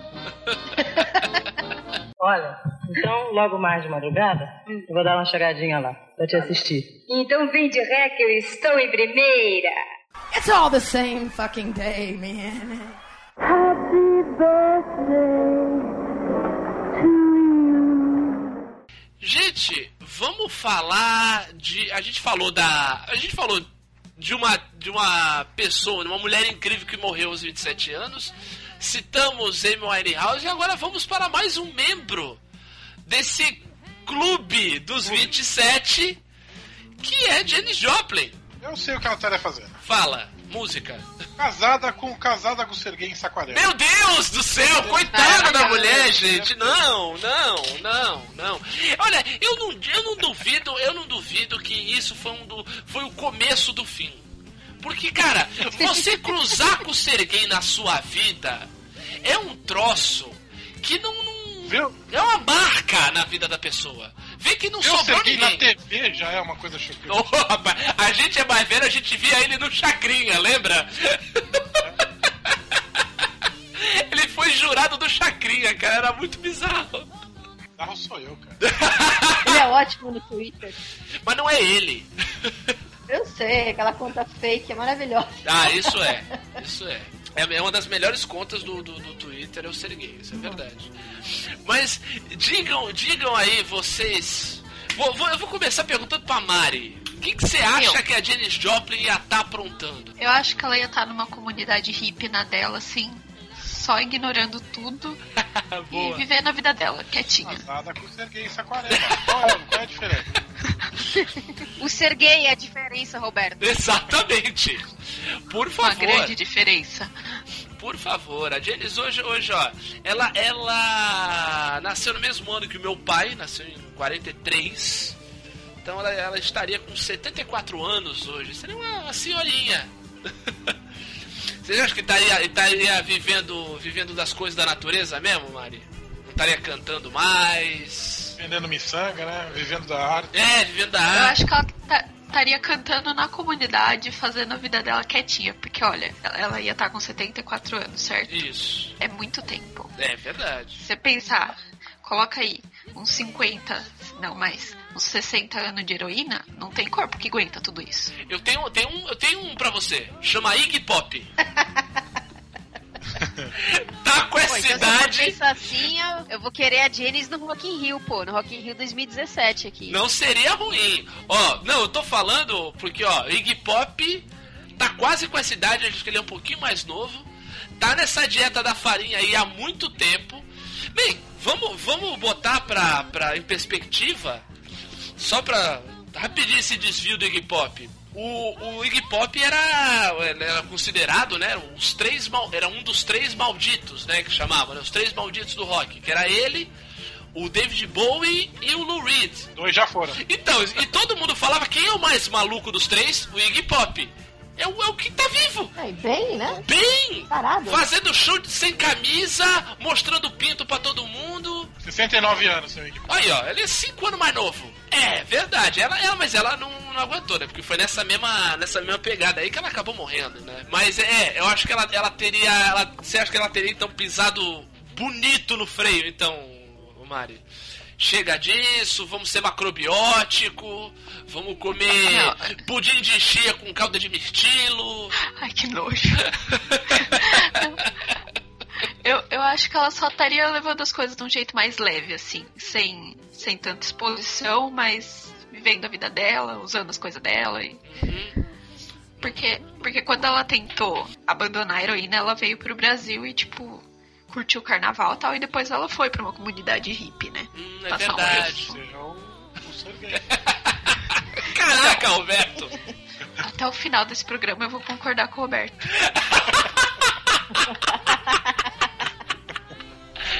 Ai, meu Deus. Bem, tem história... Essa passagem dela pelo Brasil é incrível, né? Ela foi... recusada dentro de um baile de carnaval, não deixaram ela entrar, porque acharam ela muito feia, não reconheceram ela aqui. Aliás, que país, né? Ela vem pro Brasil, não pode entrar no baile de carnaval. O Bob Marley veio pro Brasil, não pôde tocar porque não tinha autorização. Realmente o Brasil tava de parabéns. Já tomava 7-1 desde aquela época, Betão. Quer dizer, a época da Jenny Jop é um pouco anterior à do Bob Marley. O Bob Marley foi no começo dos 80. Mas tava na mesma bosta. Olha, então logo mais de madrugada, eu vou dar uma chegadinha lá pra te assistir. Então vem de ré que eu estou em primeira. It's all the same fucking day, man. Happy birthday to you. Não, cara, eu acho que ela não ia parar de cantar, não, de tocar, não. Arrisco dizer até que ela voltaria pro Brasil aí nessa retomada dos Novos Baianos, fazer umas participações. Pra encontrar com o Serguei. Fazer participação no show deles, pô. Imagina Janis e Baby juntos. Porra, nossa! Novos Baianos, Janis e Serguei. Foda! Seria foda pra caralho! Temos um novo Rapini Columba aqui, só pra eu saber. Ó, olha a diferença de quem ouve o programa, cacete! Eu ouvi mesmo, porque Rapini Colombo faz tempo que não é citado. Tô com saudade de Rapini Colombo. Eu não. Segue o jogo aí, segue o jogo. Mayara falava da Janis com os Novos Baianos. Vambora. Mas eu acho que ela não pararia, não. Talvez até, acho legal essa ideia dela viver meio reclusa assim, mas aí do nada, sabe? Ó, tá aqui um disco pra vocês. E tipo, só lança o disco e foda-se, não vai dar entrevista, não vai participar de nada, sabe? Essas coisas assim. Eu acho que ela não pararia de produzir, né? Porque ela tinha essa pegada. Ela era compositora também, né? Sim. Ela não era só intérprete. Acho difícil, assim, tipo, uma pessoa como ela, que tinha essa força parado, nada, assim. Ela era muito forte, né? Ela tinha uma verve, né? Ela tinha uma fúria artística muito grande, né? Eu acho que era isso que... A verve surgiu um tempo depois. Caraca, eu odeio esse cara, velho. Meu Deus do céu. Cara, isso surgiu um tempo depois. Boa banda. Tá certo. Quebra todo o razão. É um filme maldito.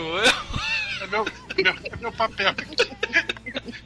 Quando eu vejo que tá muito sério, Janine, me ajuda. Vai. Cara, Jane, vocês acham que ela ia também virar carismática igual a Baby? Nossa, tem esse perigo sério, né? Tem esse perigo seríssimo. Nossa, que medo, pode ser. Tipo, pra se livrar um pouco das drogas, né? Tipo... Troca alguma por outra. Ter uns filhos e colocar um nome estranho dos filhos, né? Pode ser, né? Caraca, velho. Nossa. Fico pensando se ela ia continuar cantando rock, assim. Se ela ia continuar vendo aquilo tudo maravilhoso, né, Janine? Rock, hoje é dia de rock, não sei. Porque... é difícil a gente ter roqueiras assim, né? Mais idosinhas cantando rock ainda. Tem a Alita Forge, né? Não. Só? Mais alguém? Pô, você tá falando de uma das maiores guitarristas da história, né? Alita Forge é uma ídola. Poucas, né? Mulheres roqueiras. É verdade. Tem a Alita, tem a Joan Jett, né? É verdade. O que é uma pena. Aqui no Brasil a Rita Lee já se aposentou dos palcos, né? Já. Tá pintando o quadro agora, Rita Lee. Exatamente. Com o Serguei. Para com essa porra, hein? Oh. Tá fazendo um...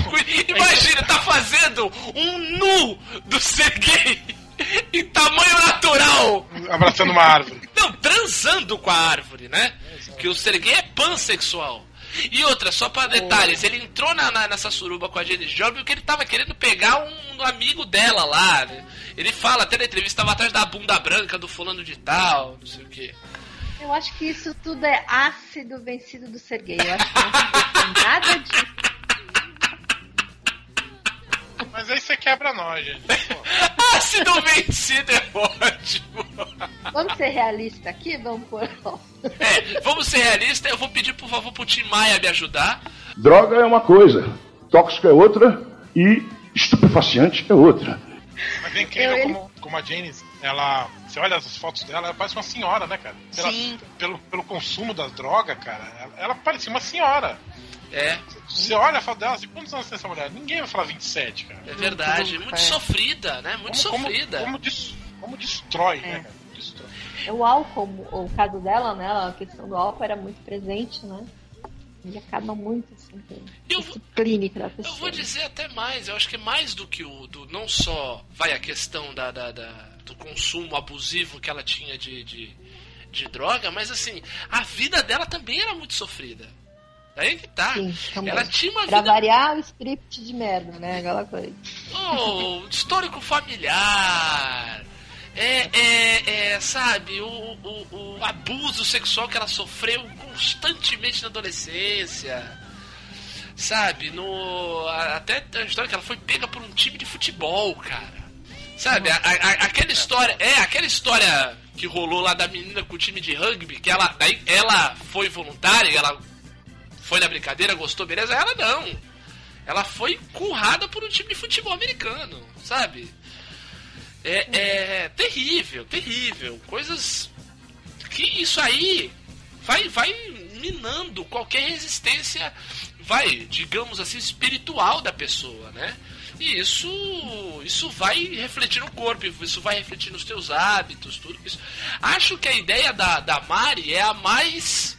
Acho que seria a mais sensata para que ela pudesse sobreviver, para que ela pudesse hoje ter 74 anos. Entendeu? De estar numa boa, estar numa comunidade, estar isolada, sabe? Mas acho que ela poderia mesmo, assim, depois de um tempo, voltar, né? Ter um grande retorno da Jeres, assim, de repente aí no final dos anos 70, ela vir mais maneira, fazer, sei lá, um disco com a Carole King, sabe? Uma coisa assim, sabe? Carole King no piano e ela cantando, suave, né? Depois voltar pro rockão. Eu acho que poderia ter esse equilíbrio, sei lá. Tô viajando forte aqui, vocês me ajudem. Caralho, o Serguei tem 83 anos. Eu já estou ficando nervoso. Nossa, mas que obsessão, gente. Alguém para o Roberto, por favor. Roberto, tá na hora de mutar seu microfone aí. Não, eu vou fazer... Não, sabe o que eu vou fazer? Eu vou comprar uma passagem pra Saquarema e vou te mandar pra lá. Tu vai pra tu ver lá o museu do rock lá na casa dele, lá que tem o quarto da Janis, o quarto do Jim Morrison, entendeu? Passagem só de ida. Exatamente. Tu vai lá, vou te mandar lá pra Saquarema, seu sem graça. Olha, então logo mais de madrugada, eu vou dar uma chegadinha lá pra te assistir. Então vem de ré que eu estou em primeira. It's all the same fucking day, man. Happy birthday to you. Não, eu acho que ela entraria num recesso, né? Uhum. Chega, deixa eu ficar bem, mas acho que não ia voltar a entrar de novo com... 100% aí no showbiz, né? Acho que ia fazer coisas esporádicas mesmo, acho que ia cuidar mais de si, não sei, não consigo, é porque quando a gente vê tanta intensidade, assim, né, ela no palco, a gente fala, gente, essa mulher não vai aguentar muito tempo, não consigo ver ela assim. Vai longe, né, é tipo o cara do... Qual era, o Roberto, que a gente falou naquele programa de grunge lá? Era do Alice in Chains? Lane Stanley. Lane Stanley. A gente via... cara, esse cara não vai durar muito tempo. Não vai longe. Ah, é. Ela estaria sendo reverenciada pela nova geração fodamente, né? Ah, totalmente merecido. Já, bem, de certa forma, ela já é, não, eu acho que não o suficiente, por ser também uma grande arrombadora de portas, sabe? Ter sido Você olha no Woodstock, as grandes apresentações do Woodstock são homens e ela. É o Jimi Hendrix, o Santana... Não vou falar nem o Sly Family Stone, que o show não foi nem essas coisas, não é tão repercutido. Mas é mais assim, né? Jimi Hendrix, Bob Dylan, Santana e ela. Foi o que quebrou o Woodstock ali, foi o que marcou a... Woodstock ou foi o Illed Wright? Ela tocou nos dois, brother. Aí que é foda, né? Porque um foi em 69 e outro foi em 70. Ela tava nos dois, né? E ela arrebentou nos dois, né? E acabou morrendo logo depois, né? Ela morreu em outubro de 70. Vocês acham que ela ia fazer, assim, tipo, vibe Rolling Stones, de ficar fazendo shows com as mesmas músicas, né? Ficar sempre cantando o mesmo repertório, ou ia tentar coisas novas, né? Às vezes eu penso, assim, esses artistas estão há muito tempo, né? Uhum. Geralmente, poucos, né, que se renovam, né, que mantêm inéditas, né? Não sei, acho que ela não tinha muito esse perfil de mercado, não. Acho que ela ia mais pra parte artística mesmo. Acho que ela iria no que a inquieta. No que ela, no que inquietava ela, no que incomodava, e ia mandar ver. E continuar na vibe roqueira. É, eu acho. Eu acho que ela iria mudar. Que eu falei, ela poderia até fazer ter uma fase amena. Que eu falei, gravar um disco qualquer. É, uma fase mais folk, assim, né? Tipo, isso. Nessa fase de retiro dela mesmo, mais violão, gaitinha. É, fazer um disco com a Rombaês, por exemplo. Né? Podia. Não duvido nada, não. E teria, eu acho que daí, acho que o grande, acho que ela voltaria e faria um puta show no Brasil. Não sei que época, se bobear, o primeiro Rock in Rio.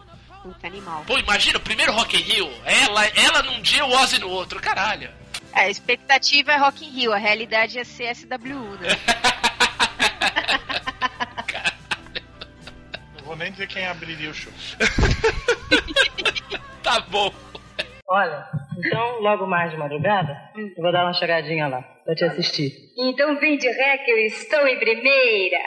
It's all the same fucking day, man. Happy birthday to you. Vamos fechar este programa mulherístico, este programa extremamente feminino, só pra lembrar.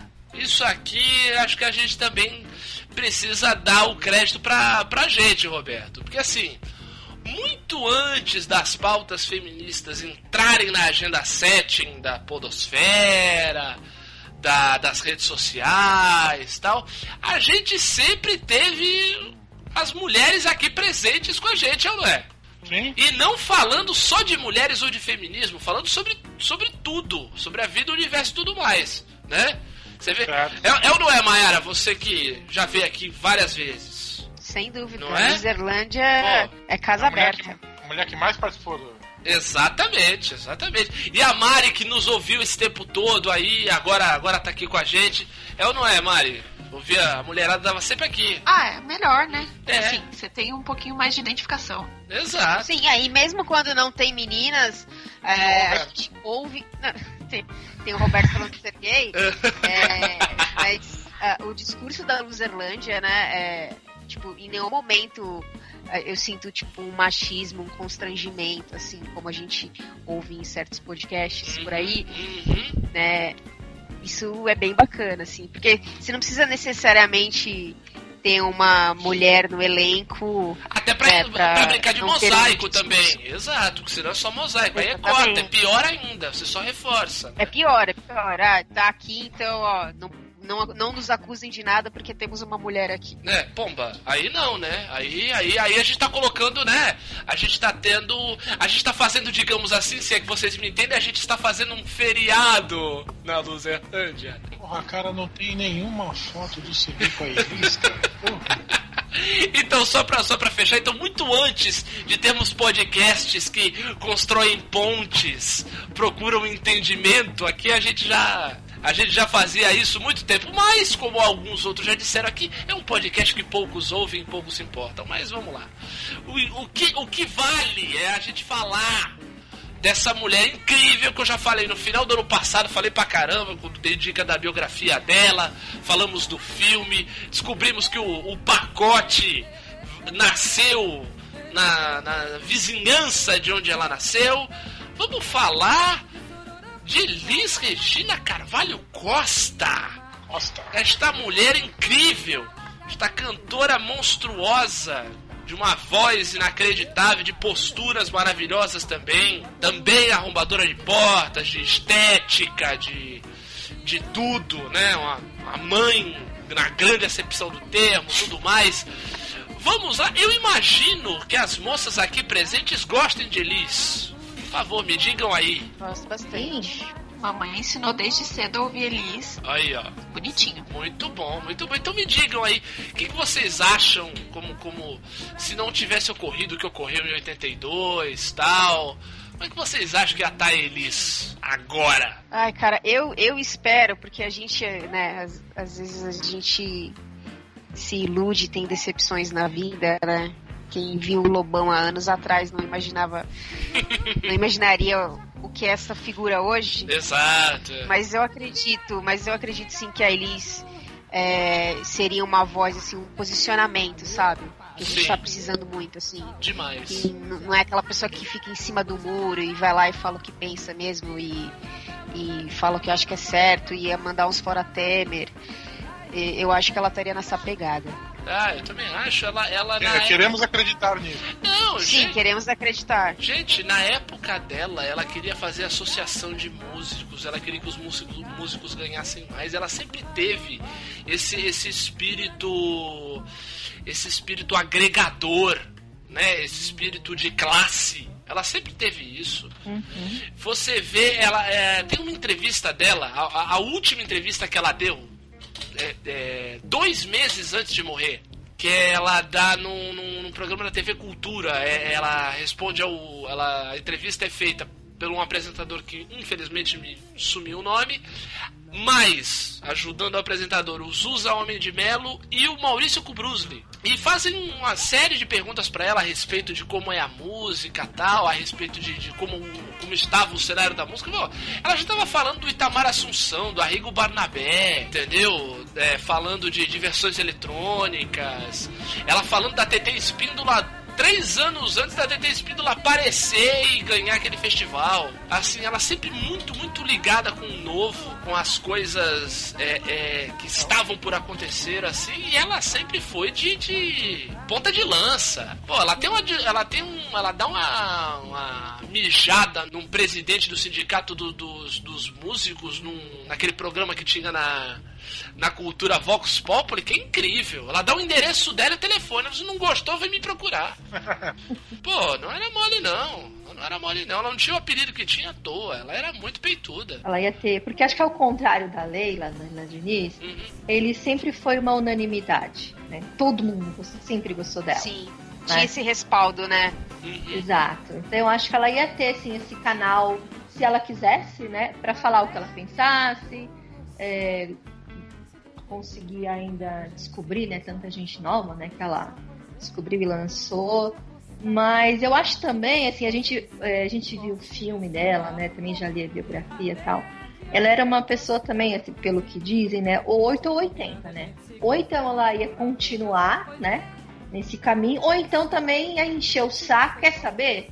Vão todos se ferrar, vou lá pra Santarém, pra minha casa, ficar lá no meio do mato e cuidar dos meus filhos. Plantar vários pés de maconha, ficar doidão. Acho que ela teria essa coragem de abrir mão de tudo que ela quisesse, sabe? Uhum. Saber? Vou também ficar aqui. Acho que ela teria essa postura, né? De também, se quisesse abrir mão, porque ela podia, né? Acho que poderiam ter fases, então, né, Janine? Porque pelo que a gente observa, ela é muito, quer dizer, bipolar, assim, mas, né, uma variação constante, às vezes, de humor. Pelo menos o filme, né, mostra, né? Então, às vezes ela tava muito bem, às vezes tava muito mal, né? O casamento dela com o Boscoli, né, é uma prova disso, né? Mostrava, tipo, isso. Se odiavam, discutiam, do dia seguinte casaram. Exatamente. E no filme, nos últimos dias, né, de vida dela, mostrava já meio uma vontade, né, de parar, meio decepcionada com tudo, né, de voltar pra si, né, de resgatar certas coisas. Talvez, acho que ela ficasse, né, período, né? Deixa eu me recuperar, deixa eu respirar, deixa eu me abastecer de novo, né? Me colocar um pouco no eixo e aí voltar com tudo. Verdade. Agora, uma das coisas que me preocupa muito, se nada tivesse acontecido com ela, infelizmente aconteceu, mas se não tivesse acontecido aquele acidente, é que assim, ela entraria pra estatística do Fábio Júnior. Isso é uma... De casamento? Sim, ela namorava o Fábio Júnior. Não estava namorando na época, mas rolou um romance. Ele novo, ele, né? Ele era um lugar da época, pô. Eu daria pro Fábio Júnior. Eu sabia. É. Ela... eu lembro da Marília Gabriela contando isso pro Fábio Júnior, assim, falando que do namoro que eles tiveram e tal. Eu acho que ela entraria pra estatística, entendeu? Eu falei, porra, bicho, imagina, Elisa ali seria número 2 ou número 3 do Fábio Júnior, senhor. Ah, mas iam ter outros também que ela ia colocar na lista. Ah, muitos mais e muito melhores. Ela seria a versão feminina do Fábio Júnior. É verdade. Mas aí já tem a Gretchen, né, pô? Não é a Gretchen lá que tem trocentos casamentos? Nossa senhora, o dia que eles casarem vai ser o... vai ser o Super Bowl do amor no Brasil. Vai ser o verdadeiro bug do milênio. Muito bom! Olha, então logo mais de madrugada, eu vou dar uma chegadinha lá pra te assistir. Então vem de ré que eu estou em primeira! It's all the same fucking day, man. Happy birthday to you. Eu acho que ela não teria... Ela vivia de uma forma tão intensa que eu acho que ela não teria sobrevivido. Muito tempo mais.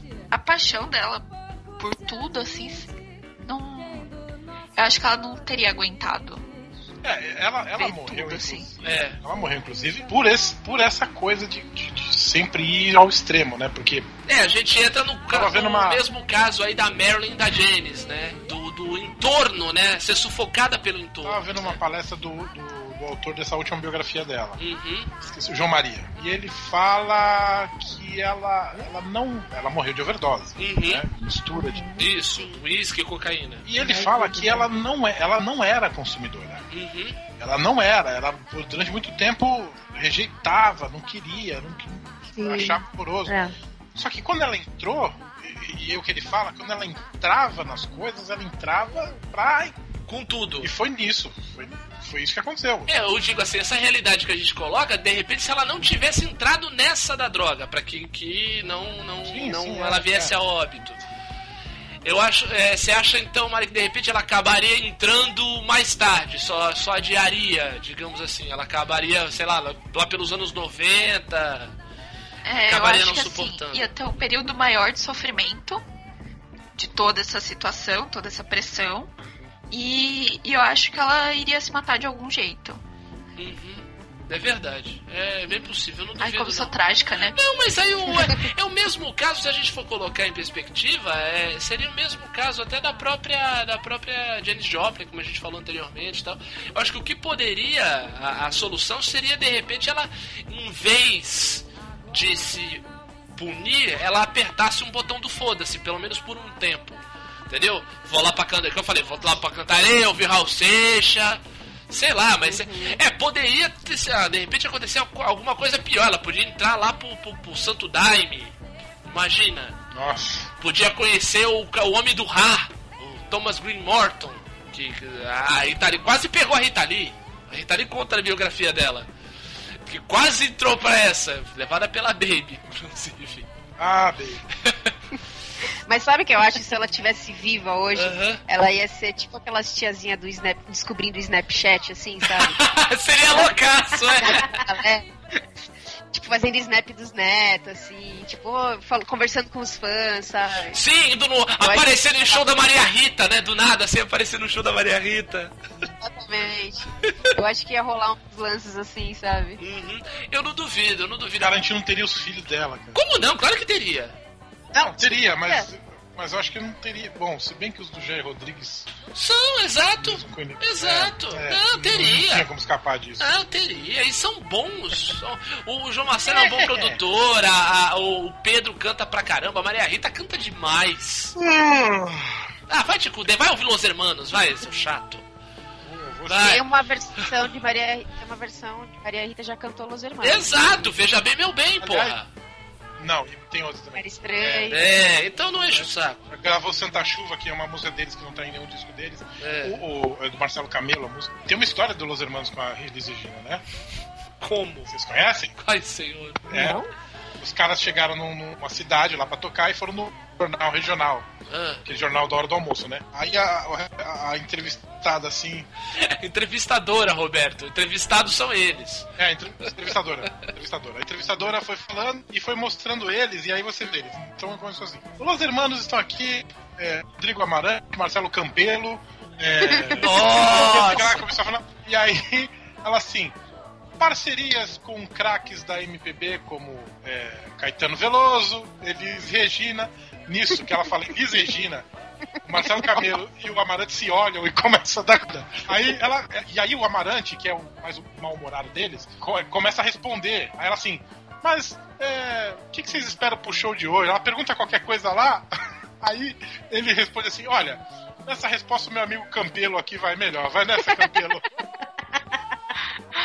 Ai. Cara, mas assim, parcerias com Elis Regina, então realmente, segundo essa mulher, Los Hermanos já fez parceria com Elis Regina. Tá vendo só? Mas ela queria dizer Maria Rita, né? Filha da Elis Regina, né? Por favor. Ah, mas acontece. O Campelo aí foi bonito. Mas eu acho que assim, se eles conseguissem dar um tempo na doideira, conseguir se estabilizar, eu acho que ela participar, ainda teria mais alguns discos de destaque ali até os anos 90, eu acho que daí depois ela daria uma de Rita Lee, assim, acho que ela estaria no sítio do lado da Rita Lee, ela fazendo tricô, a Rita Lee pintando o quadro, entendeu? E sem o Serguei, Roberto. Sabe o que eu acho que ela podia fazer com o Serguei? O que que ela podia fazer com o Serguei? Gravar um filme do Rapina e Colombo. Já pensou os dois? Nossa senhora! Meu Deus! Olha aí, Mari, que você trouxe de volta. Olha aí, que você fez. Se não for pra causar, eu nem chego, tá? Então...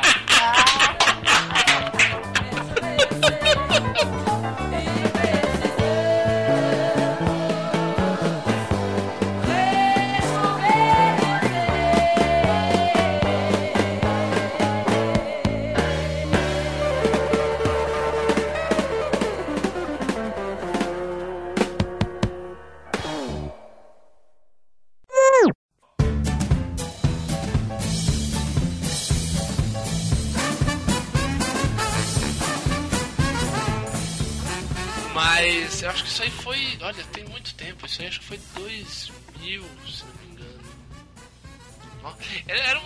Eram tempos complicados da minha vida. Eu assinava Folha. Por hoje é só, tá? Semana que vem a gente continua nesse assunto, se você quiser. Tu quer terminar o programa no meio já? Tá? Calma. Ainda tem mais duas mulheres. 350 reais. O nome desse episódio vai ser Mulheres e o Serguei.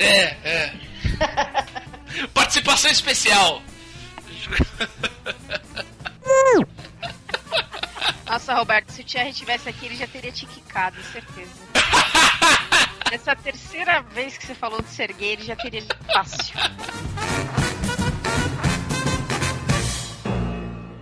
Stadler? What? Is that it? Yes, it's over. How'd you like it? I don't know. I slept through the whole thing. Well, you didn't miss much. E fim de papo nessa porra, falou? Away!